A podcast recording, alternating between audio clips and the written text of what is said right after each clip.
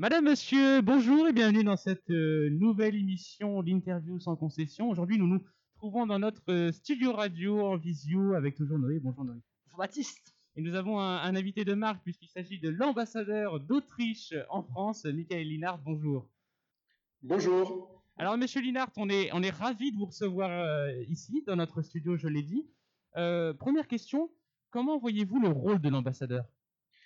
Ben, Un grand bonjour. Bonjour d'abord à vous en cette fin d'année scolaire. Je suis ravi d'être avec vous aussi. En tant qu'ambassadeur, je suis naturellement le, représentant officiel de mon pays en France. Euh, c'est une profession qui a peut-être beaucoup changé durant les périodes. Aujourd'hui, nous ne sommes pas seulement un observa- observateur dans le pays même, mais nous sommes un, représentant qui doit expliquer son propre pays, mais aussi euh, euh, observer ce qui se passe dans le pays pour pouvoir informer les institutions en Autriche, ce qui est important. La France et, l'Autriche sont euh, liés très étroitement dans beaucoup de, domaines, donc c'est important de savoir de, ce qui se passe dans les, dans les deux pays. Et troisièmement, euh, nous faisons naturellement aussi beaucoup de travail de lobbying. Euh, dans les pays, dans, dans nos pays respectifs, c'est-à-dire euh, expliquer des sujets qui sont intéressants de notre point de vue, où nous avons des intérêts. Et ensuite, nous avons naturellement une communauté d'Autrichiens en France. Nous avons environ 7 à 8 000 qui sont euh, enregistrés chez nous et probablement deux à trois fois plus dont nous ne savons pas exactement où ils sont, mais qui se trouvent en France et de temps en temps ont besoin de l'ambassade. Voilà un peu en, en très court euh, notre travail. Vous aviez parlé de nombreuses relations qui lient l'Autriche et la France. Comment vous définiriez aujourd'hui ces relations entre l'Autriche et la France? Bon, Nous sommes euh, deux pays qui ont eu euh, d'abord une grande histoire. Euh, donc nous sommes déjà liés par l'histoire.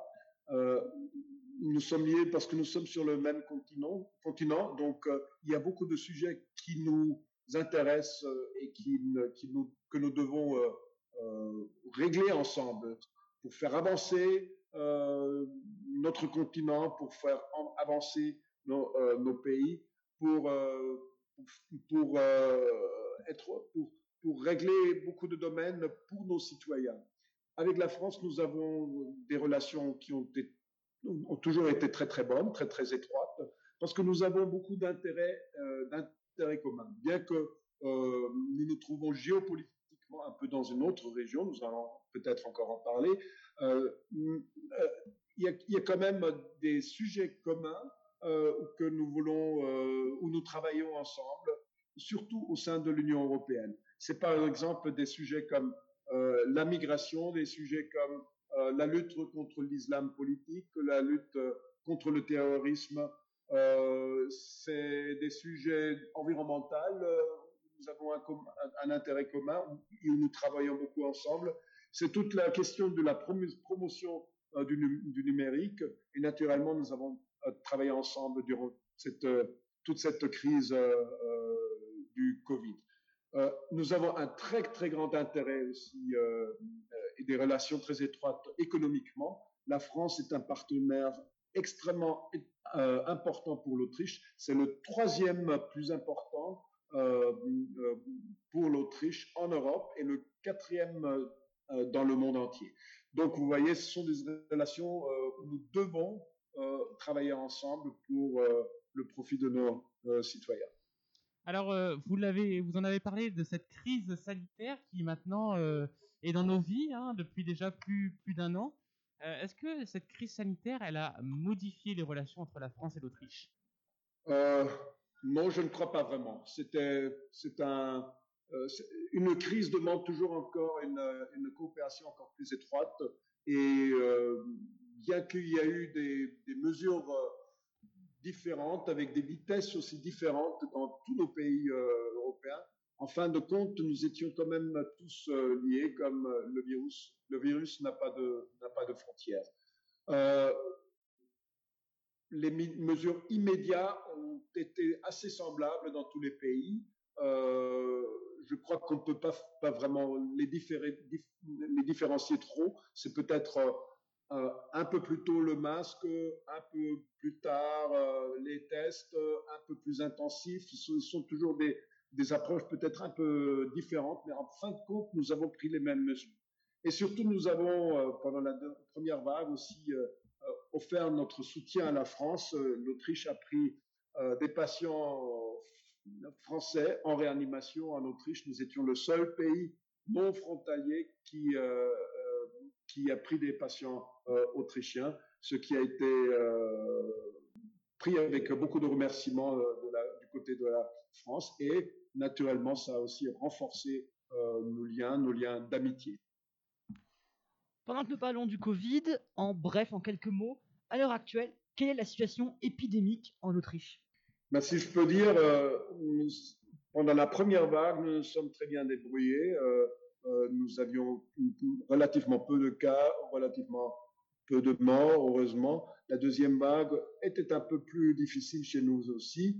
Et la troisième vague euh, est en train de, décliner complètement. Donc, euh, avec toutes les mesures que nous avons prises, l'Autriche a pris des mesures relativement strictes. Nous avons fermé les écoles un peu plus longtemps que d'autres pays, notamment que la France, qui, qui a laissé ouvert les écoles. À partir du 8 février, nous avons ouvert aussi les, chiffres ont baissé très rapidement ces derniers temps et ça nous a donné la possibilité de rouvrir relativement euh, tous les commerces, tous les, restaurants, la gastronomie, euh, etc. Donc en ce moment, euh, chez nous, pratiquement tout, est ouvert avec certaines restrictions. Et à partir du 1er juillet, nous espérons que nous, pourrions, pourrons avoir une vie relativement libre. Nous avons le système que nous appelons le système de 3G, c'est-à-dire euh, euh, ou bien testé ou euh, guéri ou, ou vacciné. En allemand, c'est getestet, genesen, geimpft. Donc, ce sont les 3 G chez nous, ce qui est le système. Donc, si vous avez une des trois mesures, vous pouvez à partir du 1er juin aller partout sans pratiquement sans restriction, mais vous devez le prouver à partir du 1er juin. Donc nous sommes dans cette situation. Le, dans, la vaccination, nous avançons très bien, à peu près à la même vitesse que la euh, France. Nous avons euh, en Autriche euh, dans les 43% qui ont reçu euh, une, vaccination. En France, ce sont 40%. Dans l'Union européenne, nous sommes euh, à la septième place, euh, la France respectivement à la neuvième place, donc plus ou moins, plus ou moins égal. Je crois que nous avançons très bien. Et je pense finalement, si je peux dire aussi un mot sur, ceci, je crois que c'était très bien de coordonner, coordonner toute la procuration des vaccins à travers l'Union européenne. Je crois que c'était très important. Alors, il y a un autre sujet euh, qui est très très très important euh, en ce moment. Euh, notre ministre de l'économie l'a annoncé. Les pays du G7 se sont mis d'accord sur un, impôt minimal mondial sur le bénéfice des sociétés. On sait que l'Autriche, elle est parfois réfractaire à des mesures financières, notamment ça a été compliqué pendant l'emprunt commun au niveau européen, puisqu'elle fait partie des pays qu'on appelle frugaux. Quel est, le, quel est le point de vue de l'Autriche sur cet impôt minimal mondial? Eh ben, eh ben, D'abord, je dois dire que euh, notre, nos gouvernements ont toujours pris des grandes responsabilités dans le domaine euh, financier. Donc, nous étions un pays qui, avant la crise, avait atteint un zéro déficit. Euh, c'est quelque chose que, nous trouvons très important, surtout pour la future génération, parce que nous pensons que ce ne sont pas les jeunes qui devraient payer euh, pour, la génération des vieux. Donc, nous avons aussi donc pendant ces négociations pour le relancement de l'Europe, le, fonds de relancement, nous avons pris une position qui était un peu plus stricte, donc en, regardant aussi sur l'avenir, sur les, les, les, questions, la situation financière dans les pays respectifs. nous étions un pays qui avait donc, avec quatre autres pays, pris euh, ou, proposé des, mesures qui étaient un peu plus euh, euh, strictes envers la, envers l'utilisation de ces, de, ces, de fonds, les utiliser vraiment précisément pour, pour répondre à la, crise avec, un, poids sur le numérique et sur le, changement climatique. Donc, nous étions très précis sur cela, mais en fin de compte, nous avons trouvé là aussi un compromis. Euh, en Europe, l'Europe, c'est toujours l'Europe des compromis. Euh, il y a eu euh, des propositions d'un côté, il y en a eu de l'autre côté, et nous avons trouvé le compromis. Pour cette nouvelle taxe, nous sommes très pour, nous sommes même, nous sommes avec la France poussés dans cette direction au sein de l'Union de l'Union européenne, et donc nous accueillons cette nouvelle mesure avec avec, avec grande ouverture, très positivement. Pour mettre en place cet impôt, il faut bien évidemment convaincre l'ensemble des pays membres de l'OCDE. Est-ce un défi de négociation pour justement convaincre ces pays-là? Oui, comme je viens de le mentionner, l'Europe et même au-delà, avec l'OCDE, l'Europe est un, est un, projet, à mon avis, un projet qui n'est jamais fini. Donc nous, nous devons toujours aller dans de, dans de nouvelles mesures euh, et euh, négocier. Euh, nous avons dans beaucoup de domaines des négociations permanentes qui se font, qui se font à Bruxelles, mais qui se font donc aussi au sein de l'OCDE. Et je suis sûr que nous arriverons à un compromis. C'est un, sujet qui, qui est dans les couloirs depuis, bon, je dirais même quelques années déjà, mais qui est en train d'avancer. Nous voyons que euh, les pays qui donnent le soutien deviennent de plus en plus grands. Nous sommes avec les G7 en ce moment. Nous aurons, je crois aussi, je pense qu'il y aura une possibilité d'avoir aussi euh, un compromis au sein des, des, G20 et nous avancerons au sein de l'Union européenne. L'Europe, c'est toujours une question de convaincre l'un et l'autre, c'est un compromis des intérêts. Euh, des intérêts différents. Nous, vivons sur le même continent, mais, quand même aussi dans de différentes régions. Et nos citoyens attendent toujours que nous défendons euh, leurs intérêts respectifs. Euh, les gouvernements ont encore toujours un rôle important. Alors, vous avez parlé euh, de l'Europe. Il y a deux superpuissances aujourd'hui incontestables qui sont aujourd'hui les États-Unis et la Chine. Certains parlent même d'une guerre froide qui ne dit pas son nom. Euh, est-ce que l'Europe, mais surtout l'Autriche, euh, est-ce qu'elle peut faire face à, ces deux géants? Est-ce qu'elle peut émerger de tout ça et dire qu'on fait, nous, on n'est pas dans un monde bipolaire, nous, on va émerger de tout ça? Nous sommes naturellement un, des, comment on dit, players euh, dans le monde entier. Nous sommes un, pays avec une économie qui est très orientée vers l'export. Nous avons 6 euros sur 10 en Autriche se font par euh, l'export. Donc, nous avons un intérêt d'avoir de, bonnes relations avec euh, internationalement avec beaucoup de pays, notamment naturellement aussi euh, la Chine, les États-Unis, qui sont aussi des partenaires économiques très très importants. Mais je crois que c'est aussi important de, de, le voir à partir de l'Union européenne. L'Union européenne en telle a, a, a, une importance énorme et je crois que c'est justement très important que nous, euh, renforcions euh, l'Europe aussi dans le domaine euh, économique, parce que nous pouvons faire face à, d'autres grands blocs comme euh, les États-Unis, euh, grands blocs économiques comme les États-Unis, comme les pays asiatiques, euh, comme la Chine. Donc, ensemble, avec des règles que nous, nous donnons, avec des compromis encore, que nous nous donnons au sein de l'Europe, nous pouvons faire face euh, beaucoup plus efficacement euh, euh, envers d'autres continents qui, et dont nous avons d'ailleurs aussi besoin. Je crois que dans, un monde, euh, globalisé, euh, nous avons aussi besoin de ces pays. Donc, nous avons un intérêt que les choses se développent bien dans ces pays aussi, parce que nous en, parce que nous en dépendons aussi euh, économiquement. Je, l'avais dit au début, nous sommes un pays orienté vers l'export. Monsieur l'ambassadeur, maintenant changeons complètement de sujet avec cette question. Que conseillerez-vous de visiter à un Français visitant l'Autriche? Bon, je crois que l'Autriche est connue pour un pays euh, euh, de culture d'abord, de, l'histoire, de la culture. Donc, euh, vous allez trouver des endroits où vous trouvez beaucoup d'histoire, d'ailleurs très, très semblable à la France. C'est une, une, histoire, si, vous, si vous entrez dans l'histoire autrichienne et si vous voyagez en Autriche, si vous allez voir les différents, les différents endroits, vous rencontrerez probablement toujours la France aussi. Donc, je crois que c'est très intéressant cette dimension. Euh, nous sommes un pays aussi euh, avec un paysage, euh, je crois, très très beau, un pays de montagne. Le, le, montagne, je crois, avec le plus de, de, montagnes et surtout avec le plus de forêts en Europe.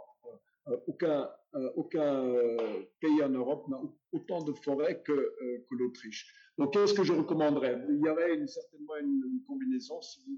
Je crois qu'il est toujours intéressant d'aller à Vienne, une, une, ville euh, qui depuis des années euh, a, été nommée comme ville avec la meilleure qualité de vie, une ville où vous pouvez respirer l'histoire si vous vous baladez, mais qui a aussi une dimension qui n'est pas, trop grande, où tout est euh, à une distance qui est facilement Et vous avez des musées fantastiques, comme vous les avez aussi en, en France, naturellement. Vous avez, euh, mais vous avez aussi une scène pour les jeunes. Euh, donc, ce n'est pas seulement la culture classique que vous retrouvez, mais nous avons une scène jeune, de jeunes très, très, très, très intéressante, avec euh, des quais aussi le long du canal du Danube. Euh, et c'est une ville où vous vous avez beaucoup de sécurité, donc aussi une très bonne infrastructure, euh, donc euh, facile euh, à visiter. Vous avez de l'autre côté naturellement la nature, le, les montagnes. Là, je vous recommanderais d'aller dans, le département dont moi je proviens. C'est le département le plus à l'ouest de l'Autriche, vers la frontière suisse et du Liechtenstein, le lac de Constance, Bregenz, euh, Emaville. Donc, euh, à partir de Paris, euh, la ville la plus facile à, joindre. c'est une région, bon, Bregenz, vous avez à la même temps le lac, une scène très culturelle avec un festival en, été, le, festival de Bregenz, avec une présentation aussi sur le lac. Et vous avez en une demi-heure, vous êtes en plein dans les montagnes, dans les, euh, plus belles montagnes, euh, dans la forêt. Euh, donc, vous avez tous les loisirs. Et en hiver, vous trouvez les meilleures stations de ski en Autriche. donc, à partir de la France, facilement à joindre en 7 ou 8 heures en train, vous, êtes à partir de Paris à Bregenz.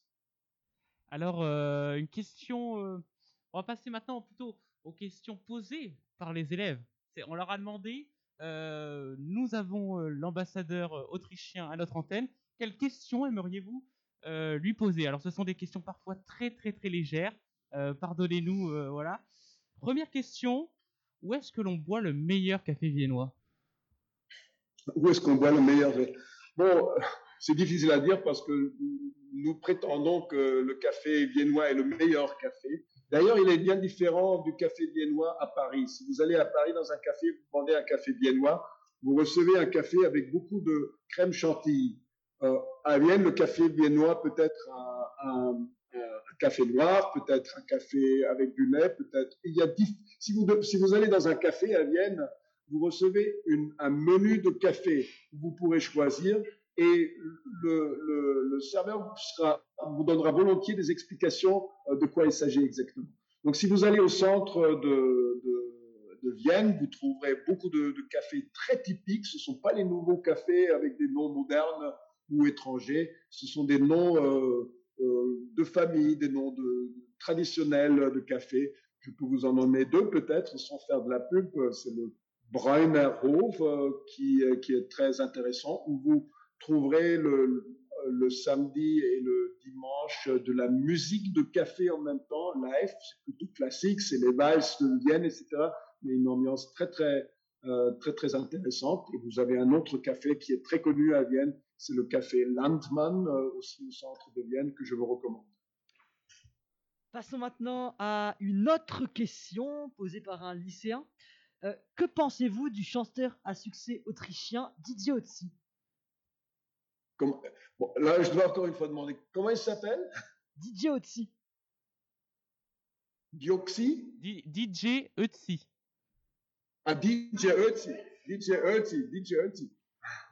Ben, DJ Ötzi est très connu. Euh, je l'ai rencontré moi-même euh, sur un, autre poste où il est venu. Je, l'avais invité chez moi. Je dois vous dire que c'est un- une personnalité extrêmement sympathique, euh, bon, qui a une, un certain style de musique qui est plutôt, disons, pop folklorique, mais bon, qui a été très apprécié par les jeunes et au-delà, toute une, par toute une génération. Il a encore toujours beaucoup de succès. Il a eu euh, des titres qui ont, eu- qui ont eu beaucoup de succès, même en dehors euh, de l'Autriche.